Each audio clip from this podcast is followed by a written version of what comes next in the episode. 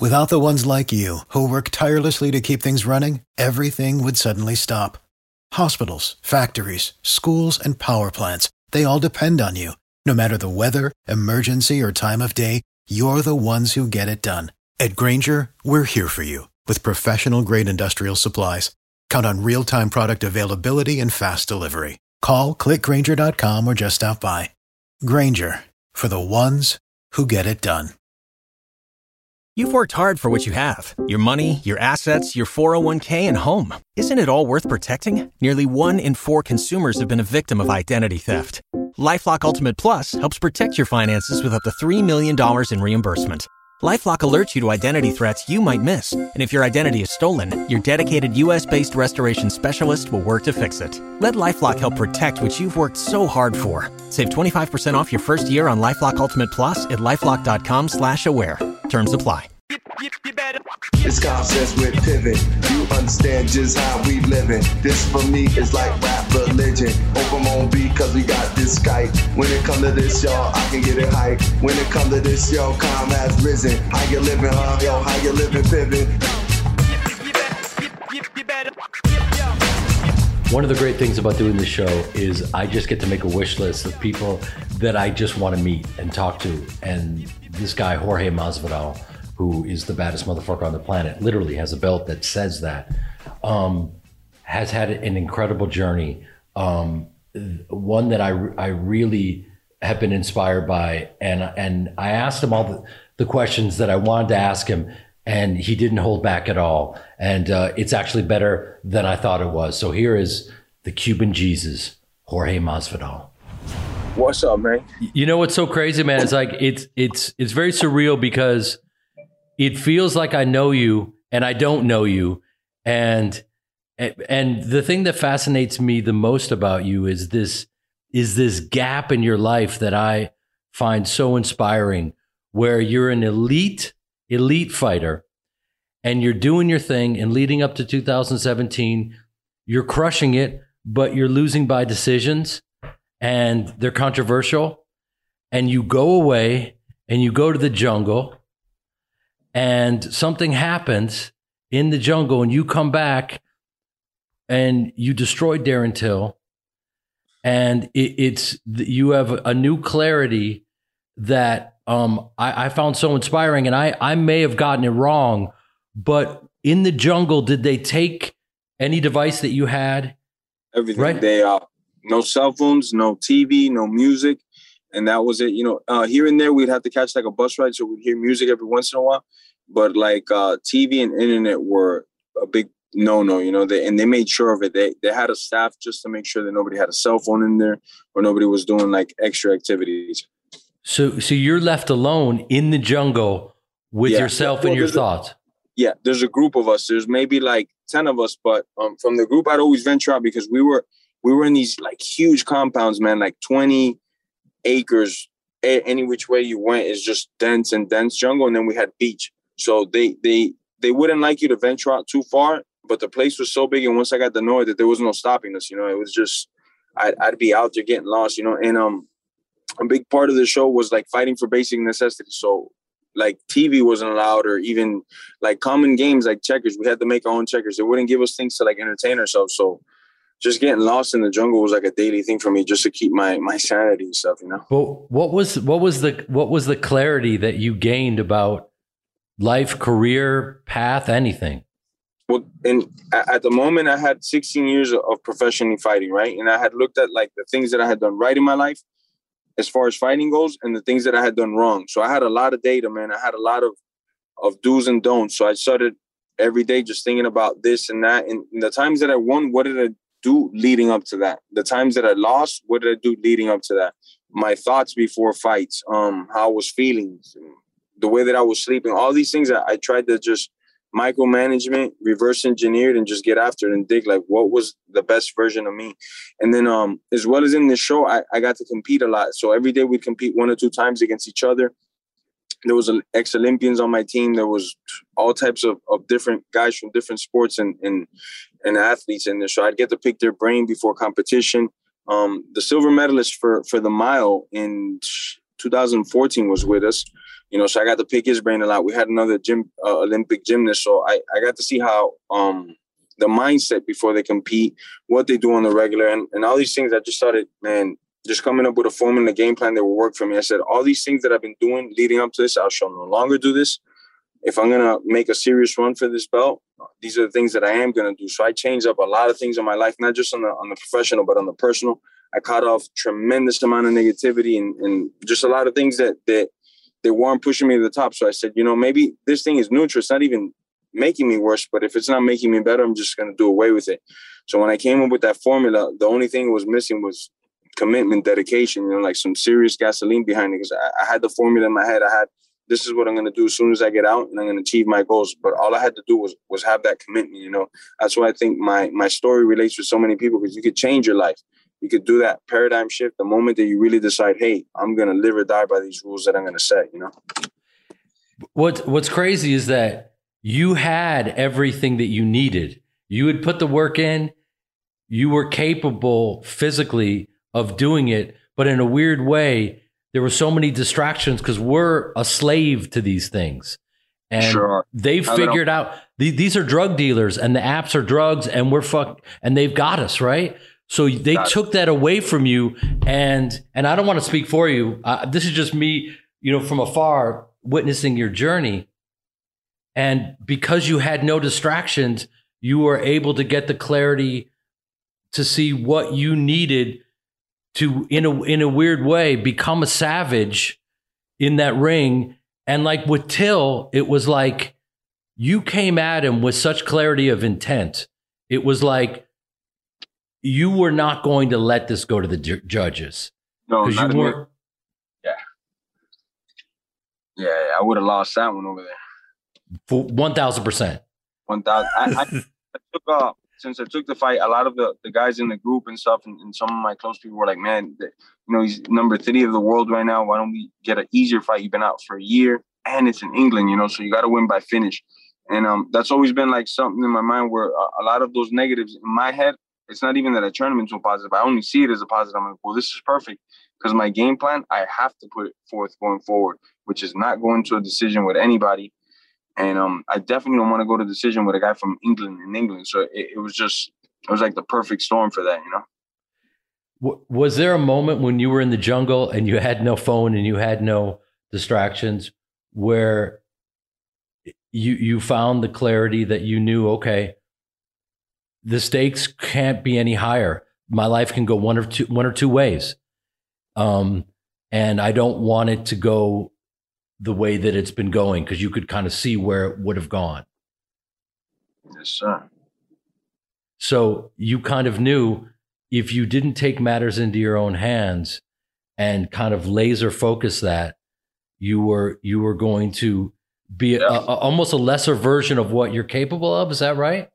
A lot lesser. I mean, none of two thousand nineteen would have happened. You know, I, I came in with some with some plans. Um, I'm not much of a person that writes it down. I just think about what I'm going to do and I get it done. These things I actually wrote it down, shared it with my management. So they were like, wow, you're really, you're really on a new page. And I was like, these are the things I'm going to get done in two thousand nineteen and twenty. Let's get after it, you know? And, and a good amount of the, the targets that I set for two thousand nineteen, most of them I hit. So that just gave me the, the courage and, and the belief that, hey, whatever I'm doing, I'm, I'm in the right. I just got to stay in this direction. My, my, mind, body, and soul is in the right direction. I'm already seeing the improvements. I'm already, I mean, it, it was just an indicator of like, man, keep doing this, you know, no matter what the sacrifice is. And like you said, on, on the on the professional level, I had a lot of gifts already. I was talented with my with my hand speed and power, and I had good reflexes and a good know-how how to fight it.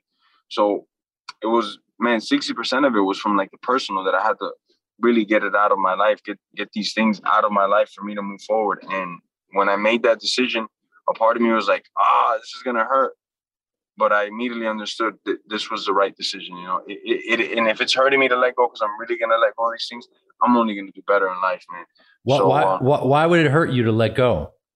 Uh, you know, let, let's say uh, freaking eating Krispy Kreme is your thing at two in the morning. You know what I'm saying? That's going to hurt, you know? That's going to hurt like fuck. And, and just like dumb things like that, but, you know, from, from all across the board.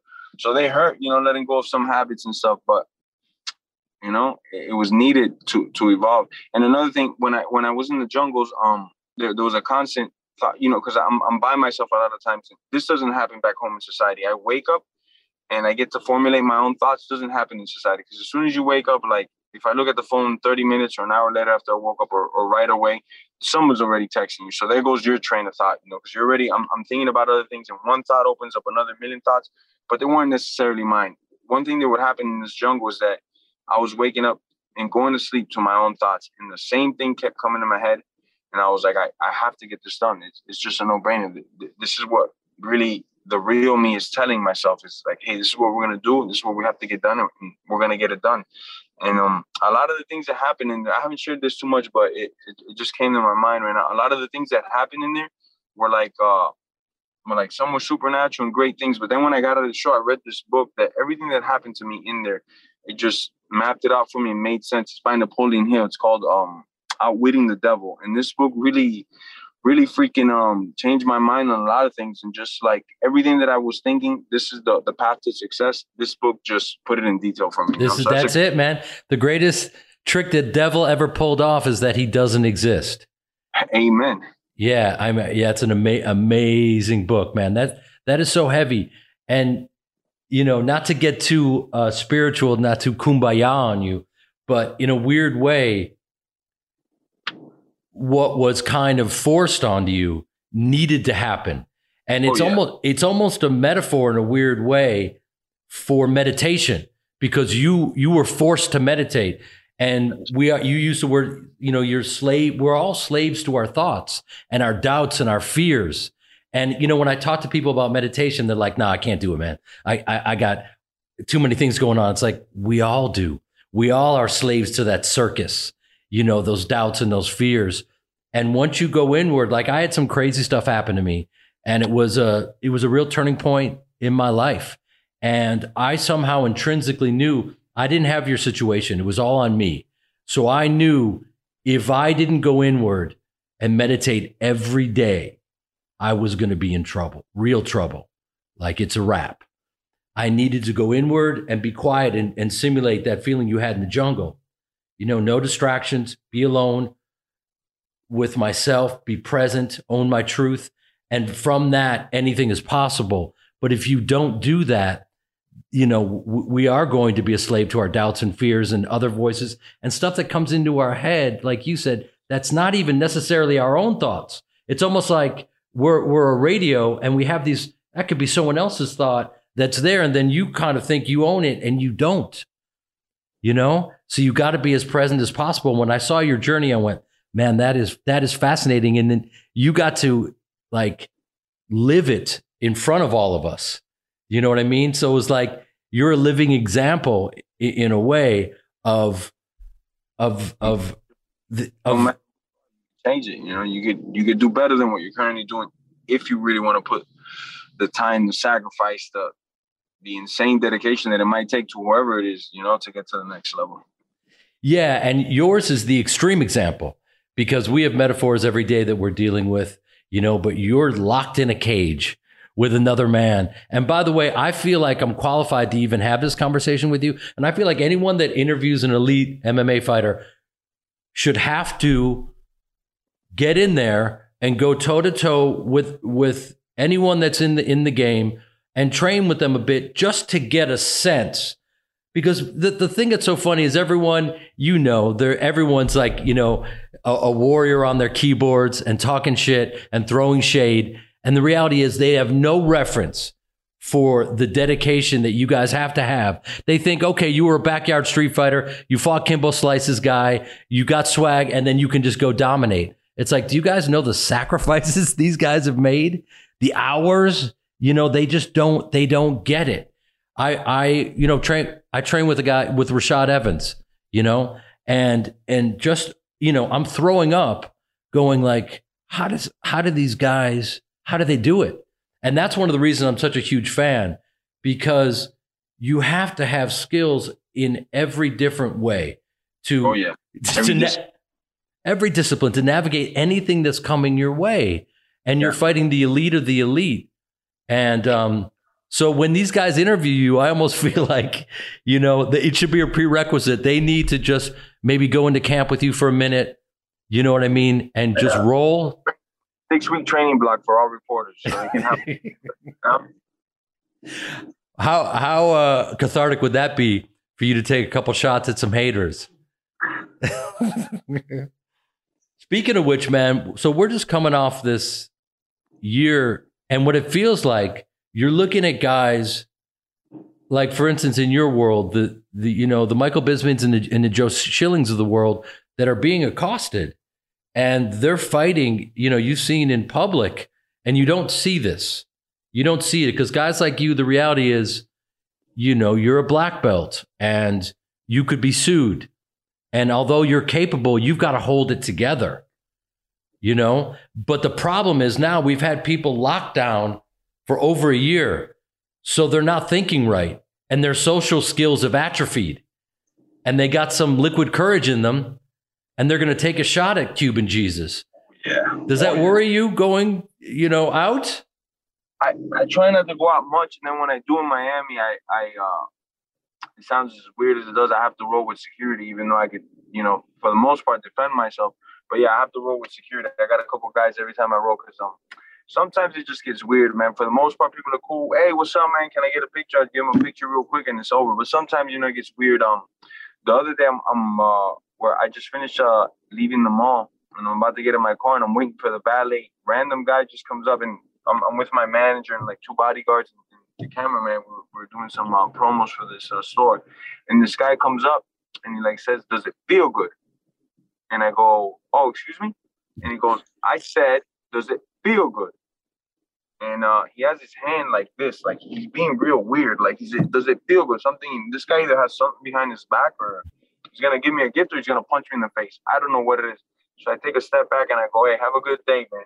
So my guys immediately like swarming, and he goes, I want to know if it feels good, motherfucker. And he's like, he's still like this. So now my guy's like, hey, what's behind your hand? And they grabbed him. They like moved him around. He just had his hand clutched, and he kept like, I don't know if this was like a, a crazy dude or or he knew who I was from fighting, but he kept just screaming out, does it feel good? And they, they separate him. I'm still waiting for my car. Three minutes later, he's screaming out the same exact line, does it feel good? And I was like, man.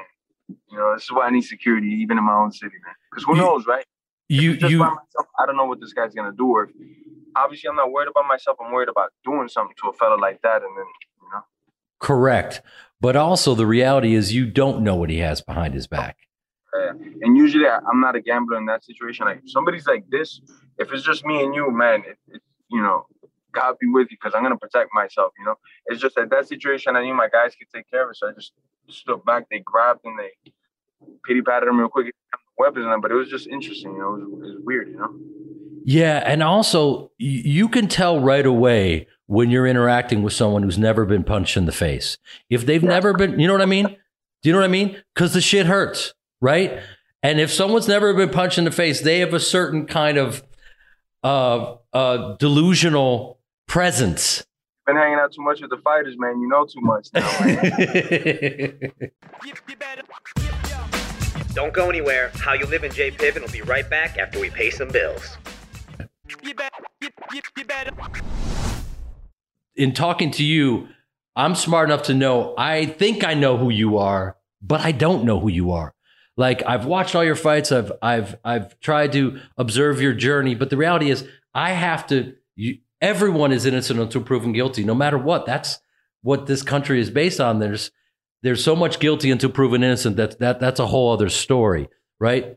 But when when I look at you, I want to know your story. People look at me, you know, I played Ari Gold on Entourage for for ten years. You know what I mean? So they're like, oh, that dude is a, you know, a type A douchebag, rich, white privileged motherfucker. And it's like, my man, I, I grew up below the poverty level. In, in my family is a, a family of actors, stage actors from Chicago. And so I grew up in an integrated community where I was the only white boy on my football team. And so I had a I had an amazing journey where it was real, where I got this. This is this is I I I would wish it upon anyone. Do you know what I mean? So you gravitated towards people regardless of anything other than, is he cool? Is he funny? Is he smart? Is he what? You know, this dude is, you know, My, my my homecoming king was this one brother I played football with, All-American wide receiver, and he used to bully the shit out of me, and it made me tough. You know what I mean? And you need this shit. And everyone's living in their feelings, and their feelings are being used right now, you know, as, you know, as they're bartering and they're taking people down based on their feelings, right? You you have to watch everyone's feelings, and it's it's it's it's kind of insane what the what we're navigating right now. So oh, it's yeah. so oh, with, yeah. with with me, like, you know, uh, I'm Jewish. We didn't have very many Jewish kids in my school, you know, and so we, there was a group of like, you know, uh, white supremacists, you know, and they, you know, by the way, at the Klan meetings, they don't want my Jewish ass there. I'm not I'm not invited to the Klan meetings, you know, for the record. So this dude, you know how like when you're in school and like if you're a freshman, there's a dude that's a senior, you know, it only seems it's only a few years, but this motherfucker, you know, they they have beards and it's, you know, they're grown men and, and I'm fourteen years old and this dude steps to me and, you know, it was fucking crazy. And he sucker punched me and I went down and and I'm running towards him. And I grew up dabbling in martial arts and whatnot and, and playing sports, but I'm a five foot nine. You know, biscuit over one hundred seventy pounds, which is you when you're in fighting shape. Um, and so I'm, you know, I, you know, to the outside eye, I'm just easy pickings, right? But, you know, you got to watch out for the little dudes because we're scrappy. So I got on top of him and I'm doing my thing and they pull me off him. And now I got two dudes pulling me off him and he just, you know, just, it was, it was a wrap. It was a wrap. And, you know, my father is also scrappy and he saw me, you know, and he said, what happened? And, you know, this dude called me a kike, which people don't even realize. It's so funny. We put these weights, weight into words, you know, the N word, all these these words that trigger us. You know what I mean? He didn't like Jews. It's like when I had my bar mitzvah, all the kids that came to my bar mitzvah, no one had been to a bar mitzvah. You know what I mean? And and so I'm teaching them about my culture. And some dude hates me. He doesn't know me. You know, it's like these feelings are based on stupidity. They're based on lack of knowledge. You know what I mean? It just makes no fucking sense whatsoever. So I've always been, you know, and then I started doing Muay Thai. And and I remember I was I was working with a guy, an old school dude named Benny Urquidez, Benny the Jet. Yeah, I know exactly what you're talking about. Yeah, old school. And he had he had me in there, and I'm and I'm sparring with a guy that's out of my weight class, and he's destroying me. And I I break my toe because I kick him, and instead of him blocking, he puts his elbow into my toe, and it shatters. So I'm limping around. He's like, "Okay, let's," and he's taping my toe up. "Let's get back in there." I'm like, "Brother, I'm an actor. Uh, it's a fucking wrap. I'm done. I'm done." I'm done. I'm not. I'm not going back in. You know what I mean? So like, I have a reference for how tough you guys have to be.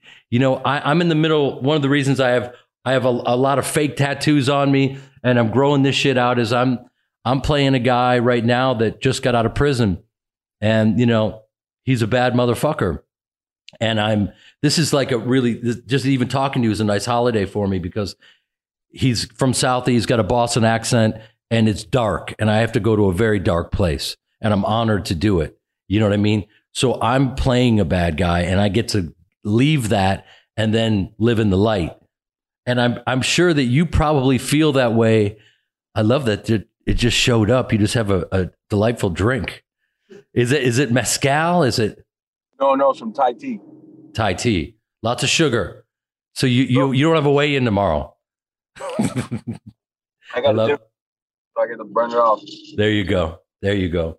So I'm playing a bad dude. And do you ever, do you ever feel like you have to like hit that switch? And when does that happen when you know you have to become a savage? Um, man. Wow, this is a great question. Um, it's like uh, I'm alive right now. Everything, obviously I'm alive, but I, I feel like at my most height and at everything is like, I'm there, man. Every second of every minute. Once I get that fight announcement, once they call me like, hey, the numbers worked out, so-and-so signed, now you're signing. Like since that moment, my I can shift everything. Maybe right now I'm, I'm oriented in uh, family time and traveling for business and just like working. As soon as that call even is like a rumor, it's like my whole freaking train of thought is just, and it's uh, physiological, and like I've been doing it for so long, it just happens, man. Like immediately. Now, if I was working out like two hours a day and just kind of coasting, now I'm like six hours every day, and I can just make that switch, and I'm and I'm getting after you. So that that's when it first, first like, I got the call, let's go. I got something to look forward to, you know. And then from there, every little training session, no matter whether I did great or bad, just gets me a little bit closer to the right mindset that I need to be in. Because every every day I'm in, uh, even before I went into the jungle, I'm a big visualizer. If I'm going to do something, I'm going to see it in my head first. This is what I'm going to do, and this is how I'm going to do it, and this is when I'm going to come out of it. So I do that in practice a lot. And I see everything in my head, but usually it's positive. It's it's having a great two-hour and a half practice or one-hour practice, whatever, however long that length may be. I, I see it in my head before I do it.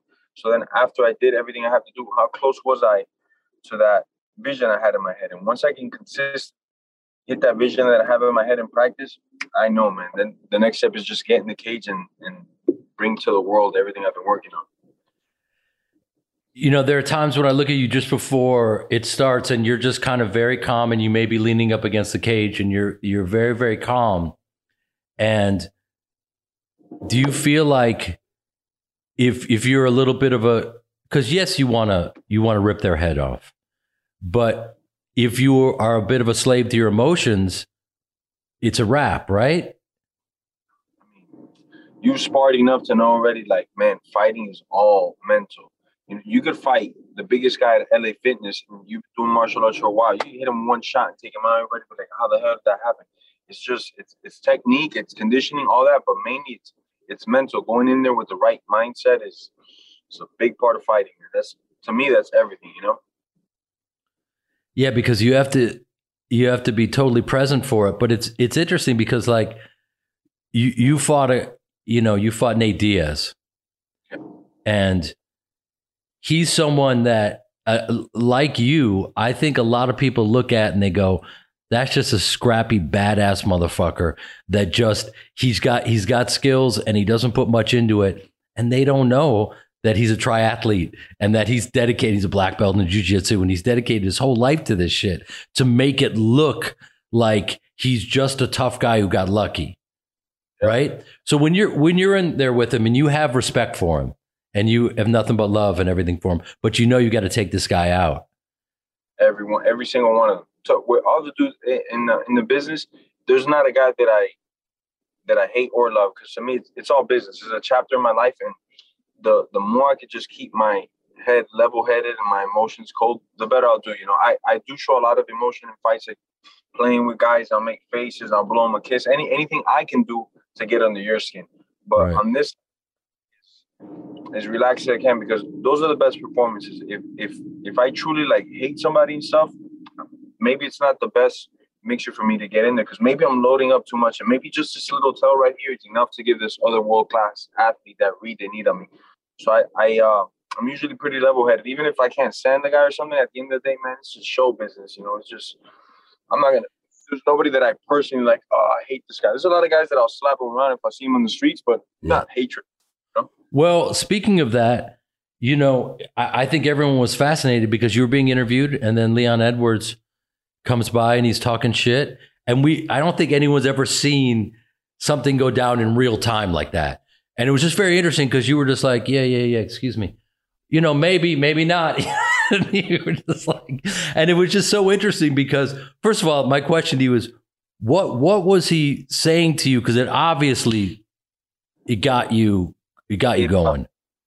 Um, well, leading up to this, he had it already in like online and stuff. I said numerous things. Called me a bitch, called me this and that. And all I had said is like, hey, we'll, we'll fight when we get a chance. Because at first he said he wanted to fight. And I said, I want to fight you too. But when the time comes around, if I have a higher ranked opponent that has a bigger name, that's going to pay me more money, that's actually ranked higher than you, why am I going to fight you? I get it. You're daddy's little princess and, you know, everything should be your way, but not on my watch. You know, I'm going to I'm going to do what's beneficial for me and my family.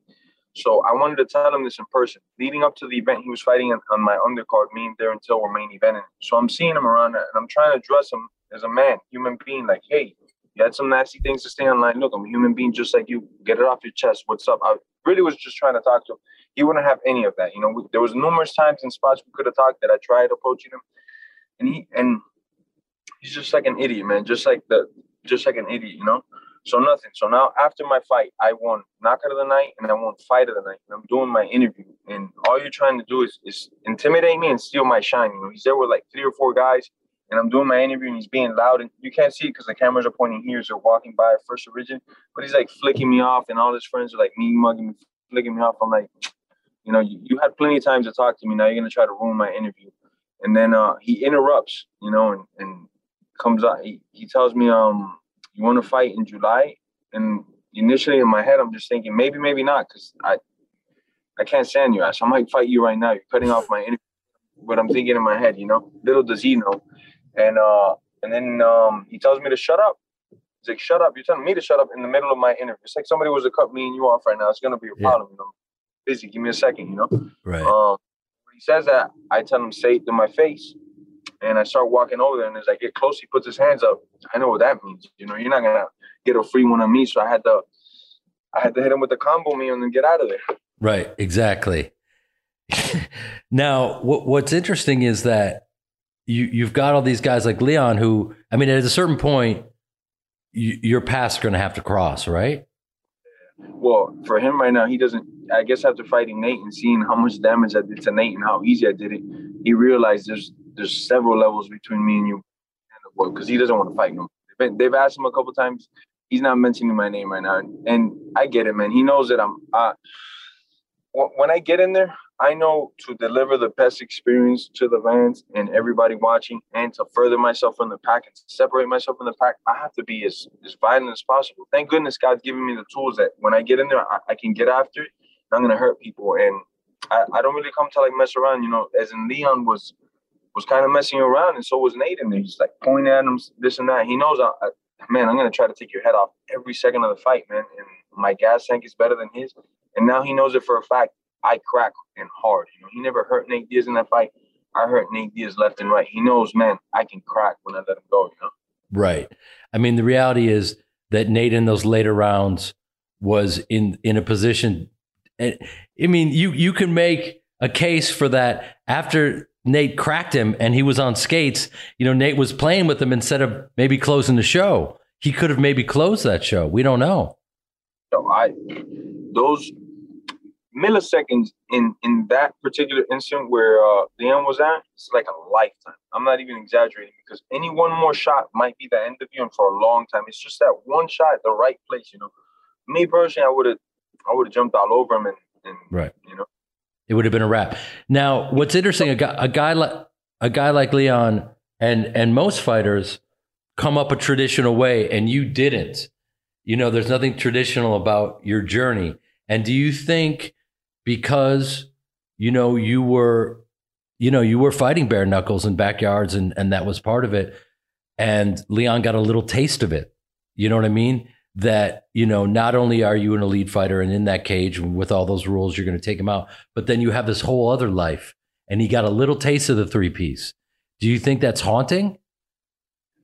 I'm sure it doesn't sit well with him. You know, who wants to be the guy that got the meal order? You know, nobody wants to be that guy. Right. I know it's haunting as hell, but um, what bothers me is that he's still saying things like that. He's that I attacked him. Like, no, you you clearly jumped in my interview, said all types of things, and then when I try to talk to you face to face, you can see it in the video. I'm, I'm coming with him with my hands like this, and he goes, right. Does that? Well, but that's what I'm saying. That that's a guy that doesn't have the reference for mm. for you know uh, for combat outside of the ring like you have. Like he doesn't have a reference for that. You know, you know, if you put your hands up like that, you you you know you don't pull a knife unless you're going to use it. That's it. Amen. one hundred percent right. Was there one thing that gave you perspective? You know, because a lot of times we, we kid ourselves. I know that I have. I'm still single, and I'm two hundred years old, and it's not cute anymore. And I've been kidding myself for years, like, oh, man, I'm still young. It's like, no, motherfucker, you're not young, and you're still single, right? And I think with a fighter, you have a finite amount of time, you know? Yeah. And and I think... Was there a moment in the jungle where you went, look, man, where you got perspective. I think I, maybe I'm uh, I'm just projecting, but did you see, were you looking over the trees or something and you saw kind of a different perspective of your career and your life and you went, man, I I got to do this a different way? And what, and did something click where you knew, okay, if I don't focus and if I don't have this clarity, um, it's, you know, it's not going to go the way I want it to go? Man, um, it's your way to explain. While I was in there, I uh, I thought about the moments that I did good in, in training and in fights. And I thought about myself at that particular moment. I think I was thirty-three years old. And uh, I was working out with the Olympians. I, I remember one day we went for like a good nice run, like a good thirty-minute run in the sand with some guys that, that, that were good runners. I, I'm, I'm for runners, I'm not a good runner. For an M M A guy or a combat sport guy, I'm a decent runner. But for runner runners, I'm, I'm not a good runner, and I never have been. But on that particular day, I remember wanting to like really get after and not beat the guy, but just, hey, let, let me stay in the same neighborhood as these guys, you know, as we did the run. And I finished up the run, and then I, I took a shower on the beach, and then I went and got lost in the jungle real quick before we had the games, because we had like a three-hour do whatever you want. And when I was over there, I was like, man, th- this is one of the better runs that I've done. So I know physically I, I, I still give a lot of my body, but I'll break it down. I was just thinking like, man, is it worth the amount of sacrifice that it's going to take to be there? Like, it, if I want to be where I'm at right now, is everything that I'm going to leave behind worth it? You know, because a lot of people say, like, man, it's my dream to open up a restaurant. But maybe you're going to have to sleep out of your car for a fucking year to be able to save up the money to put up that restaurant. Is it still your dream? So I, I, I sat there day and night, and I, and I, like I said, uh, part of me was slightly hurt, because I'm like, this will no longer be a part of my life, and I'm going to remove it. If I want to get to here, I have to remove this here, because I, I just feel like it's dead weight. So that I, I made that commitment, and I stuck to it. You know, I just, and before I even got out of there, as I was in the jungle already, my habits and, and my training thought were getting better. And and another thing was um my my train of thought going into fights is I would dissect guys and do my homework on them. My mind wasn't right. My my my energy wasn't spent being spent in the right places all the time, like I should have been. Like, I just one hundred percent need to focus on this fighting, and I also need to switch my mind. There's a lot of close decisions that I had that I, I thought at one point, I'm like, man, if I had beat so-and-so and so-and-so, I would have been fighting for the title and this and that. And then I started thinking, like, man, I'm I'm such a fucking peasant. You know, I'm thinking of beating these guys by, like, just beating them instead of ending them. So there's nobody involved in the decision but me and you, you know? So, you have I mean, to, you had the, you had the clarity to dream bigger. Yeah, to dream bigger. I had to dare to dream bigger, and I also had to to really bite down. And is this possible? Can I eliminate all the people that get put in front of me? You know, and um, like the street fighting that you mentioned, I've I've always been a gambler, so I was like, fuck, because to knock somebody out, you got to put yourself in harm's way as well. You know, it could happen. A guy could just run into a punch, but usually, if you're seeking the knockouts, you you might be liable to get hit one one because you're putting yourself constantly in that line of fire. You know, so. Gambling, man. I made that decision. I was like, you know what? It's gonna work. This, this is what I'm gonna do, man. It's gonna work. Everything I got. Yeah, I mean, it, I mean, it's kind of fascinating that even at the level that you were at, that what you were able to achieve, you still, in a way, weren't all in, which is crazy. I love it, man. You're, it, it's like you're at a drive-through. I love it, man. That, see, this this is this ties into the question I'm going to ask you, because now, you know, for, from the outsider looking in, you've achieved so much and you're now living the dream. You know, uh, you know, you're you're now enjo- enjoying literally the fruits of your labor, labors, and so. So I guess the question is, you know, it's funny. I was watching Conor fight, and a friend of mine said, I I don't think Conor's going to take this one. And I said, why? He goes, his, you know, his belly's full, but he, but he's not still hungry, you know, to steal from the great Bob Marley, you know, me belly full, but me hungry. He wasn't, is, you know, cause he, be careful what you wish for, you know, he, he got everything he wanted. Do you feel like, and forgive me for asking this, you've achieved, you know, maybe, you know, to your thirty-three-year-old self, what you have now, you'd be like, that exceeded all your dreams.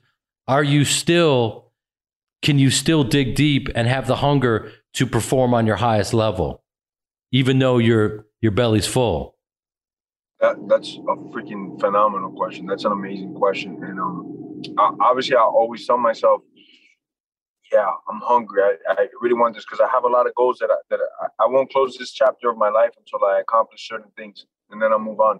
But I really do it because it's one thing that to think it and feel it, but it's another thing to do it. When I go to the gym, there's I'm at American Top Team, so we have on any day eighty professionals there. A good amount of them being in the U F C, whether Dustin Poirier or another top five guy in there, we have guys galore to train. And, and how I really put everything into perspective is, can I go with this twenty-two, twenty-three-year-old, put in a good two, three rounds, and then go with another guy in his prime, put in another two, three rounds? Because that in itself is a tremendous amount of gas that I'm wasting. It's, it's, it's going with these guys that are really good, that can push me. And that's how I know that I'm hungry, because a lot of guys, when they get to my stage in their career, they they start getting the easier goals in the gym. They start looking for the guys that they can beat up. I'm I'm still wanting to make it as competitive as possible. And if I beat this guy's ass for two hours, it's not some some nobody from the gym. It's one of the better guys in the gym that's making me put forth all my effort. So that's where a lot of it comes. Like, do I still have it? Can I go to the gym? Can I still see the punches? Can I take guys down and, and still have a gas tank to throw some bombs afterwards? That's where I get my uh, my courage from, my fire. Like, yeah, man, I still got the hunger for this, because I know these guys are hungry. You know, the little, the twenty-two-year-old that, that's making like fourteen thousand dollars a year, that's living at, at the gym, that doesn't have a car, doesn't have a single sponsorship. I know that guy's hungry. So if I could go with that guy and go with that guy on the constant and hard and, and do well, I'm in the right place. Don't go anywhere. How You Live in J Piven will be right back after we pay some bills.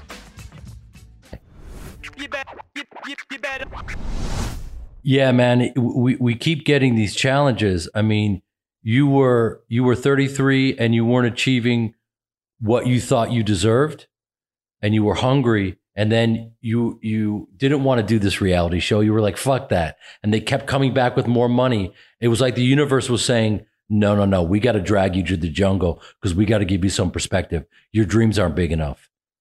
That's right? What I think.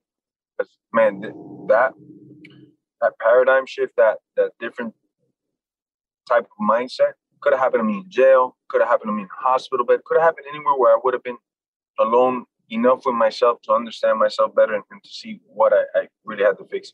And to anybody listening, being with yourself, it takes a little bit of time. It might be uncomfortable at first. You might quick phone call to somebody, hey, how was your day or something. It takes a little bit of time to get used to yourself, your own thoughts, your own perspective, and the best ideas for you, you know, that, that's what I thought. Not that the people around me had bad intentions or ideas, but maybe they just weren't fully aligning with mine and what I needed to do to succeed.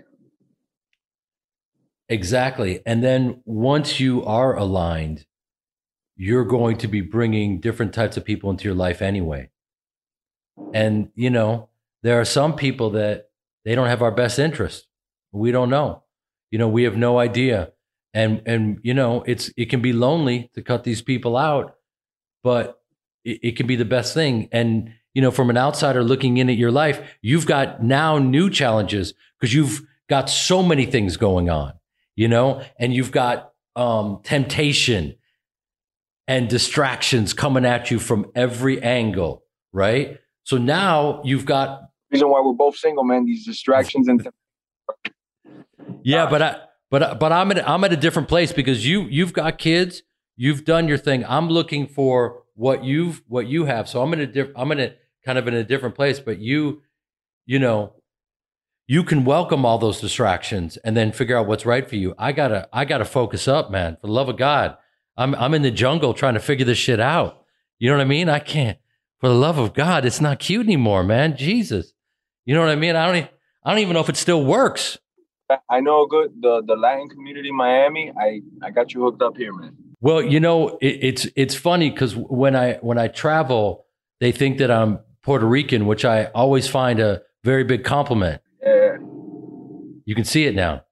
I'm I'm the Puerto Rican Jeremy Piven. I love it. Yeah, exactly, exactly. But man, I would I would be honored if we could if we could train someday. That would be that would be. I would love to be humiliated. Let's go, man. No, no.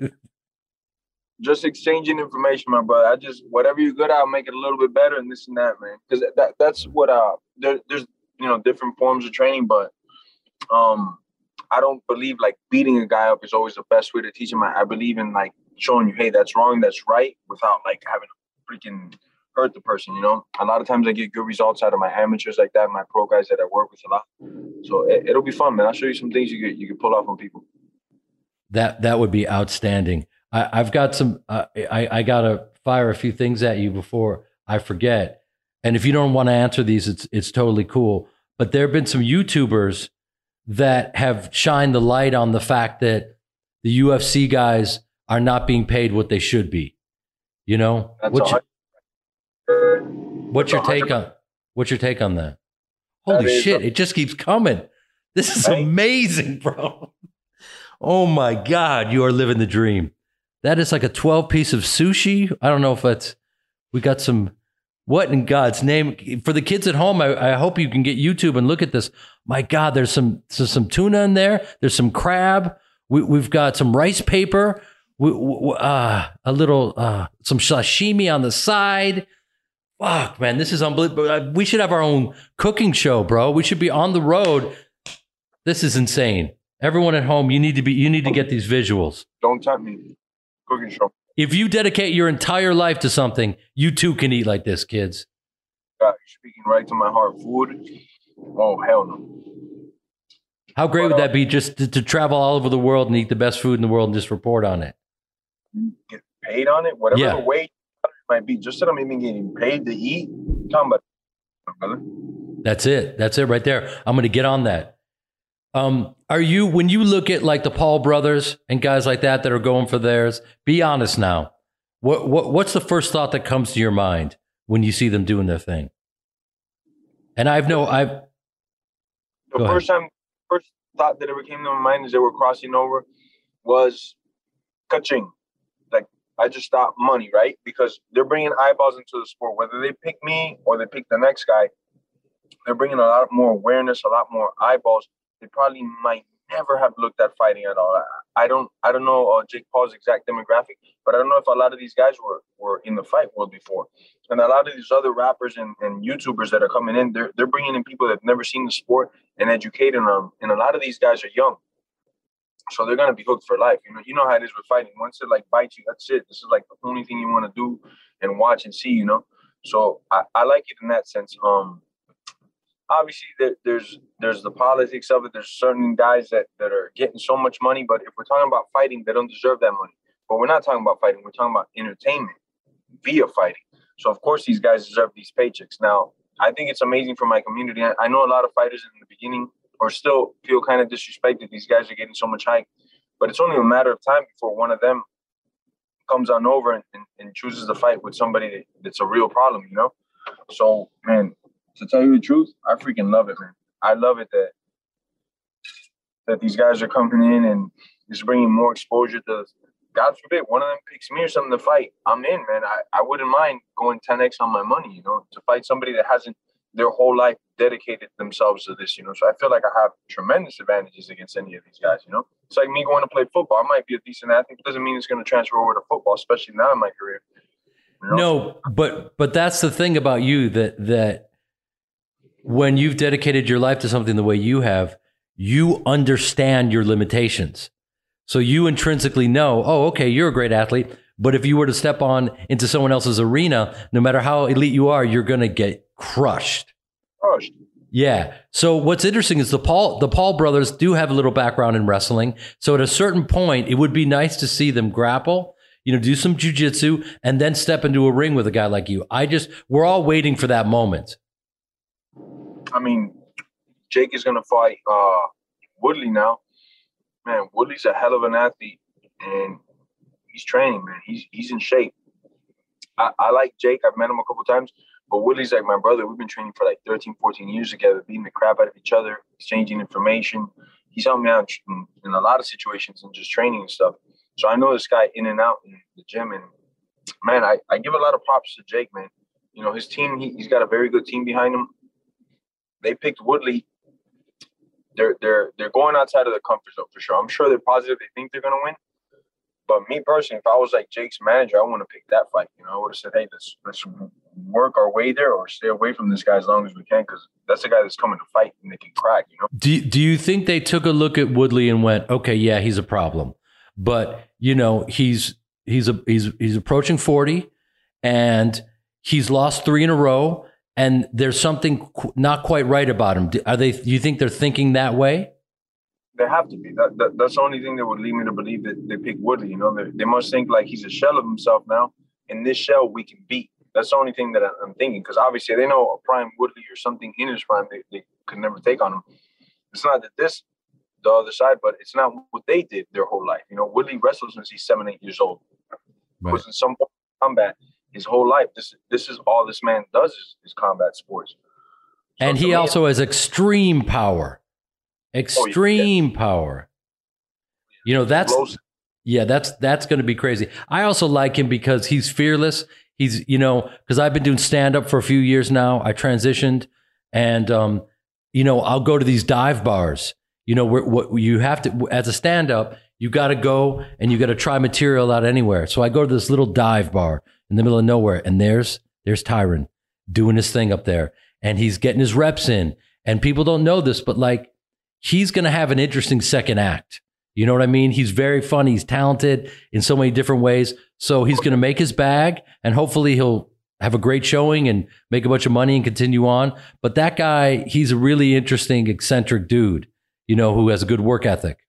And and I think uh, for, for what, I mean, either one of them, it, it's going to be like a snowball effect. I think uh, after this fight, many other boxers now, professional boxers, are going to call out Woodley because they're going to see him as a paycheck, and they're going to see him as like, this guy's not a boxer. I'm a full-time boxer now. He's a big name in boxing, and it's just going to be a big snowball effect for Woodley as well. So I, I think this is a great career move for him. Yeah, that's it's going to be it's going to be fascinating. But I love I love the fact that you get, you know, because there's a lot of a lot of fighters that just go, you know, they immediately get reactive. Like, I put in all this time, and and now, you know, Ben Askren goes and makes more money for, for, you know, taking a dive in eight seconds or whatever they're saying, you know, um, but you get the totality of this whole game, you know, you, I'm also nothing. Older, so I, I, I know what, what could come of it. A lot of the, the fighters that maybe get upset are like the younger guys, like, man, I've been training my whole life and I've never gotten a dollar. And these guys are getting five million dollars first fight, you know, I, I get it. You know? But also, you know, okay, well, if that's the case, then you gotta you gotta develop a presence, you know, out there so that you can make these types of moves. Okay, if the game is rigged, how are you gonna proceed? Don't rail against the universe. You know what I mean? If you can't beat them, join them. Get in the game. Figure it out. Figure it out. You know, exactly. Figure it out. Like you did in the jungle. I feel guilty, man, because you got a plate of sushi. You're in your car eating. Hey, well, one of the best interviews I've done, my brother. We got to do this more often. Uh, listen, I, I would love it. My my wheels are spinning. I think we need to, I think we need to to to go all over the world and and just start fighting people and eating their cuisine. I mean, we eat the cuisine and it's not good. Like we, we let's say we travel to Egypt to go to the best chef and the cuisine's not good. It's like, okay, we got to fight. And so you made us come on. We got to fight. It's good. Fight. But the good news for them is at that particular time, you don't feel like fighting. So it's me against a couple sous chefs. And it that's what, and we're, you know, at an El Torito in the middle of nowhere. And it's going to get ugly, my brother. I'm telling you, we got to figure this out. I got to, I, I got to, you know, I got to mix it up. I, you know, it's funny, as, as I get older, I got to train much smarter. Like what, what I've been doing, and it's helped me so much. This is going to sound like some old lady shit, but I've been doing a ton of Pilates to save my body, because I basically snapped off my supraspinatus boxing because I was just not doing the right thing with my shoulders. So it just, it just popped off. You know what I mean? It's gone. And they're like, look, you need shoulder surgery, but you're too young for shoulder surgery. So you're fucked. I was like, no, I'm not fucked. So I've been doing Pilates, and I'm telling you, man, it's the fountain of youth. Yeah. Shit, I might have to try this out. Yeah.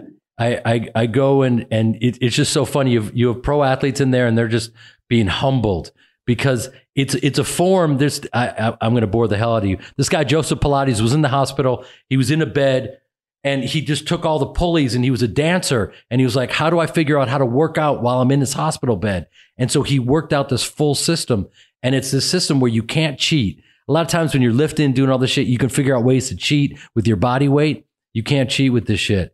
And it just, it, it it gets to the the root and the core of the muscle. This is the part where people start tuning out my podcast and they're like, the fuck are you pussy ass motherfuckers talking about? I didn't pay eleven dollars to listen to goddamn Pilates. You fucking hack.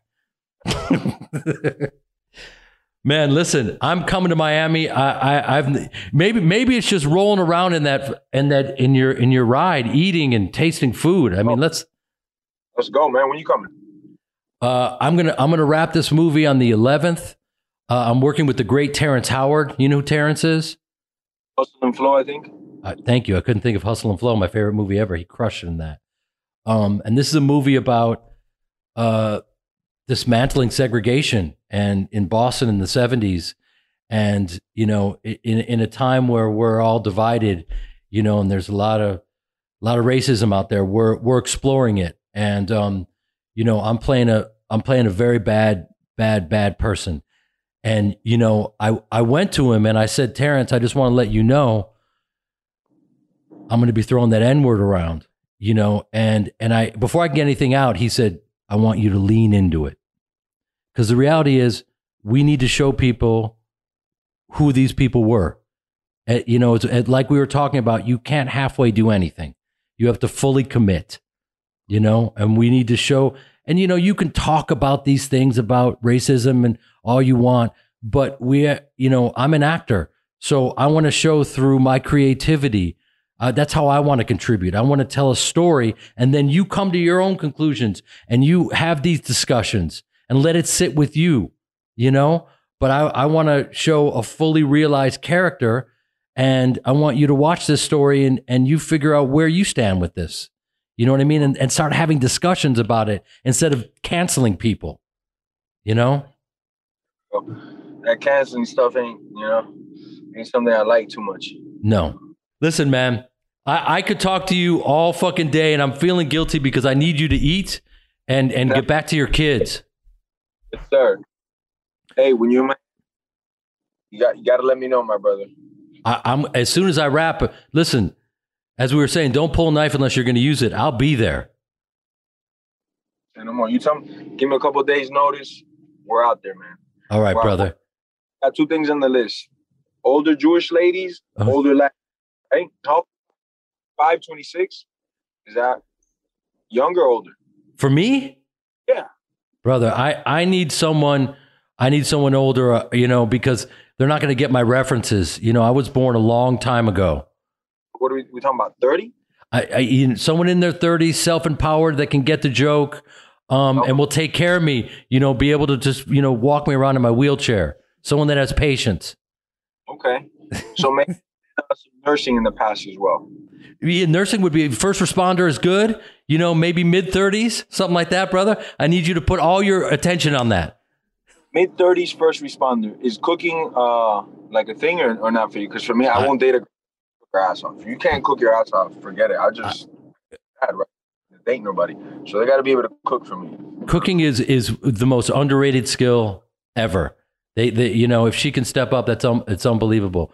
Once a week, they got to be able to make that meal that makes you say, oh, shit, this is why I'm in a relationship. Okay, I remember now. That's right. That's right, my brother. Count me in, man. Uh, I, I will be on the lookout for you. I'll see you soon. Continue to be an inspiration. Continue. Belly full, still be hungry. Yes, sir. And I'll be checking out your movie, my brother. God bless, man. Huge fan always, bro. Thank you, brother. I'll see you soon. How You Livin', Jay Piven is a Cast original podcast in association with Common Enemy and Tenderfoot T V. Producer is Kyle Tequila. Theme song by Common. Executive producer for Cast is Colin Thompson. Executive producers for Tenderfoot T V are Donald Albright and Payne Lindsay. Executive producers for Common Enemy are Jared Einson and Dave Ossico. Catch all new episodes of How You Livin', Jay Piven every Wednesday, wherever you get your podcasts.